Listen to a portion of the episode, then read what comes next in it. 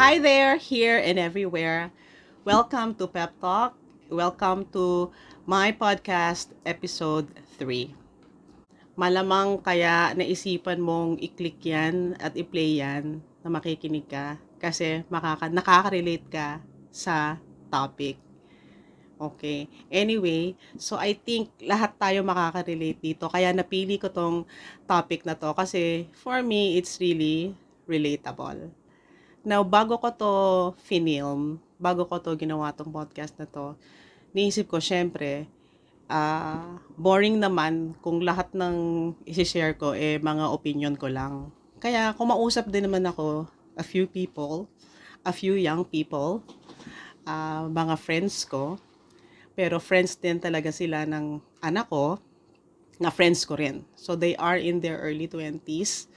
Tapos, uh, yun, nagtanong ako about this topic sa kanila. And it's really funny na naramdaman ko talaga yung pagiging tita, you know, my age. Kasi yung terms nila kakaiba. It's for this generation talaga. Kasi para sa kanila, okay, dalawa yun, no? Dalawa yun nakausap ko Ah, tatlo pala. Tatlo. Ah, para sa kanila, kung meron daw silang kaibigan, hindi acquaintance ah, kaibigan, na nakakaalala lang kapag yung time ay convenient sa kanila. Sabi nila sa akin, sabi nung isa, tita, kapag ganon, for me, pass ako. Pass ako sa ganong tao. Hard pass. And then another friend told me, Uh, depende yon tita. Sabi niya, depende yon Kung biglang chinichika ako ng kaibigan ko, pero ang tagal ko nang hindi in touch dun sa tao na yon tapos may kailangan pala, if this friend is just going to share some BS, nandun naman ako, eh, may time naman ako para sa kanya para makinig. Wag lang yun mauuwi sa meron palang hihingin na isang malupit na favor. And for her, it's a super mega pass um, ganun na pala yung terms ng young people, no? Kasi ako nung generation ko, nung panahon ko, ang tagline na famous nun is uh, goodbye bunot. Like ako, if I if I want to get rid of something or if I want to get rid of someone, sasabihin ko, ito, tong tao na to, goodbye bunot na sa akin to. And yung tagline na yon galing yon sa isang ano advertisement noon nung panahon ko. I think, ano yun eh, Johnson Johnson na floor wax. Kaya siya goodbye bunot. Kasi di ba mahirap magbunot. Kung gusto mong pakintabin yung sahig, uh, kailangan mong mag-scrub ng floor.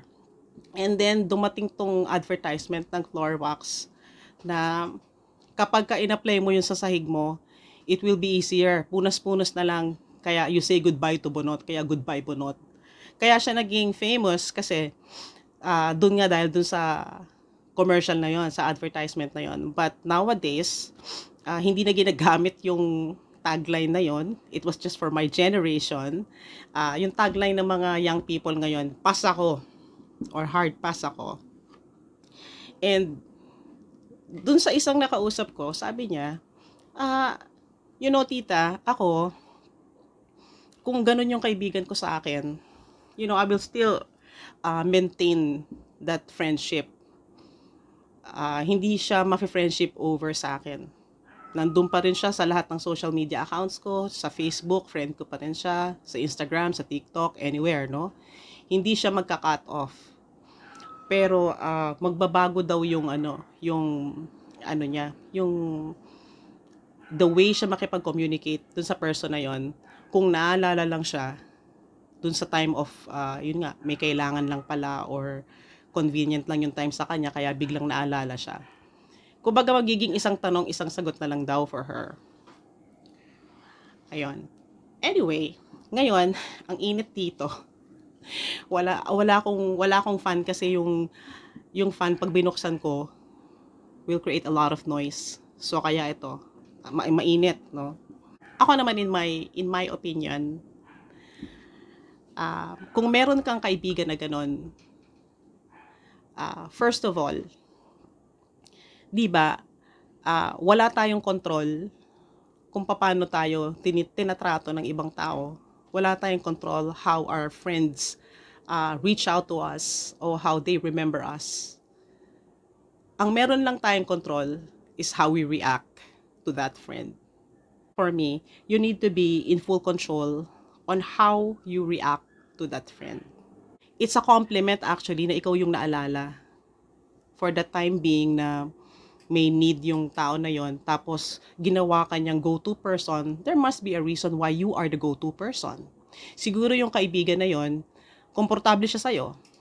Uh, tiwala siya sa'yo and alam niya sa sarili niya that you are the right person na makakatulong sa kanya. Kaya ikaw yung naisipan niya.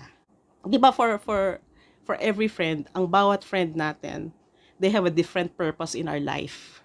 'Di ba? Like ako, uh, meron akong kaibigan na kasama ko lang magkape, kasama ko lang maggrocery. Masarap siyang kausap, masarap siyang kasama. Pero hindi ko kinukwento yung buong buhay ko sa kanya. And then there is another friend naman for me na uh, hindi ko siya nakakasama mag-coffee. Hindi kami nakikita. Pero alam niya lahat-lahat ng tungkol sa akin. My, per, my deep, deep, deep personal problems alam niya when you uh, find a friend one day uh, reaching out to you, sending you a message or calling you, after a long time na uh, wala na siyang communication with you eh, or kumbaga wala na kayong lalim nung kaibigan mo na yon, you better ask yourself, uh, is this person only nice to me when she needs to be or when he needs to be? Yon, magandang question yun na itanong mo sa sarili mo nice ba talaga siya for real or nice lang siya for the time being? What kind of friendship do you have with that person? Is that uh, a two-way street kind of friendship? Or is it only a one-sided kind of friendship? When I say one-sided, yung one way lang, ikaw lang yung ano, ikaw lang yung nagko-communicate, ikaw lang yung nagpapaka-in touch dun sa person na yon and you care too much you update that person, interesado ka sa buhay niya, you know, but that person is not doing the same for you, or that person is taking you for granted, you better think about that first. And it's also important to consider na kapag ka ang friendship mo with that person is one-sided, do you feel that resentment? May resentment ka ba? Do you already feel that? Tanong mo muna yon lahat sa sarili mo. And then, so that after you answer all those questions, you can go ahead and trust your gut. Kasi, uh, kahit papano, I'm talking about, ano ah, a friend. Hindi to acquaintance, kaibigan mo talaga. No, you've known this person for some time. You know, you always have that feeling that uh, you've always known in your heart the kind of person that is. Um, I need to be always spirit-led. Spirit-led meaning meron kang discernment dun sa tao na yon. Kasi for me, if God tells me, help that person, of course I will. I surely will. Pero if God tells me na don't, I won't. If you're a, if you're a Christian you're listening to this, gets na gets mo yung sinasabi ko no? And kasi sometimes, sometimes, the best way to help a person is by telling them no. Kasi may mga kaibigan tayo na sanay na sanay sila na ikaw lang yung taong makakatulong sa kanila. Nakakasanayan na nila yon Pag may kailangan sila, they go to you. But they're not able to reciprocate you and they take you for granted. Di ka naman nila naalala eh. So, minsan, minsan lang if you say no to this person, natutulong natutulungan mo siya na maging uh, madiskarte na hindi laging ikaw yung sagot doon sa problem niya. Mag-iisip pa siya ng iba pang paraan, magiging uh, resourceful siya, magiging madiskarte siya and makaka-realize siya. I'm looking at my notebook ah, kasi gumawa rin naman ako ng guide. Ngayon naman, if you are Grabe, I'm sweating. Um, if you are that friend na feeling mo guilty ka, ikaw yung friend na nagpaparamdam ka lang kapag may kailangan ka.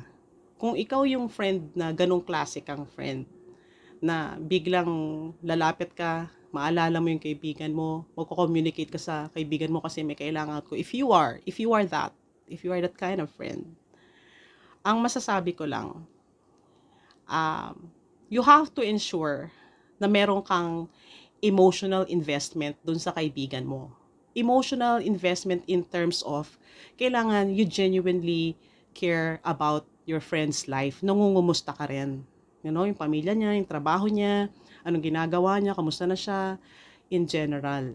Um, hindi yung itatrato mo yung kaibigan mo na parang ATM machine lang. Kasi, whether we like it or not, uh, not all the days will be plenty. May mga times na in luck tayo, tapos meron tayong need, di ba? Tapos maisip mo yung kaibigan mo, mang manghihiram ka, you need monetary help, no? Whether that is just a, a, donation you're asking for or mang manghihiram ka, nababayaran mo rin. Uh, I think dapat meron kang emotional investment dun sa person by keeping in touch, by being a friend, by being sincerely uh, in touch with that friend para hindi ka ma-label ng kung ano, 'di ba? And I also really believe that any relationship cannot be one-sided. Dapat talaga may give and take. I don't know about you. Uh, kasi meron ding ibang tao na when they give, when they love, when they give that attention, when they give that help, kahit hindi sila suklian, ayos lang. Kung ganun ka, well, good for you. But I just believe na ang friendship should never be one-sided. Because if it's, if it's one-sided, it's not going to survive. Kung worthy siya, kung worthy siya, then you can go ahead and maintain that uh, communication with that friend. Maintain and you can uh, take care of that friendship. Pero kung ikaw lang yung ganun, and hindi ka naman reciprocated, for me, uh, you just keep a not so deep relationship with that friend. Kasi that way, hindi ka na-hurt, hindi ka nagtatampo, wala kang ganun. You'll, you always see this, this ano, saying, sa social media, you will always see this. Choose people who choose you. Uh, mag-focus ka sa friend na alam mong worthy. Yun yun, na-share ko lang yung lahat ng ano ko, kasi I have this I have this one friend before na uh, meron siyang need nanghiram siya ng amount. It was emergency. Uh, kaibigan ko to ah hindi acquaintance. Tapos um, dun sa hiningi niyang favor may special instruction pa siya doon I need to go to a certain bank and a certain branch tapos naka-time pressure pa ako. Merong oras na ganitong oras dapat nahulog ko na yung perang kailangan niya. Ang tingin ko doon, of course, nakakatuwa kasi ako yung go-to person niya. Ang naisip niya talagang makakatulong was me. Pero hindi niya nakita yung ano, hindi niya rin nakita yung buong picture na ako I also have a life. Wala akong kasambahay, I do everything dito sa bahay. I work online. Tapos, I do everything in the house. Literally, yung chores, lahat. Hindi niya tinignan yung buong picture. Kasi nung panahon na yon wala pang Gcash nun eh. Wala pang ganon. Di ba ang Gcash ang dali? Pag may nanghiram sa'yo, send mo lang. Di ba? Ang bilis lang. Nung time na yon wala pang, ano, wala pang ganon. Wala pang ganong option. So, may special instructions sa akin. I need to go out of my house. I need to go to that bank, that certain branch, and deposit that money for her. Now, this friend, meron din a few times na humingi ako sa kanya ng pabor. Meron ako, nagkaroon ako ng mga emergency in my life. And this friend refused me. This friend dismissed me. Ang hirap, di ba? Na uh, you would do so much for someone because you care too much na kahit mahirap para sa'yo, you will go out of your way to help this person. But this person is not willing to do the same. Yun, yung ganun, I think, I, I think dapat mag-gauge natin yun eh.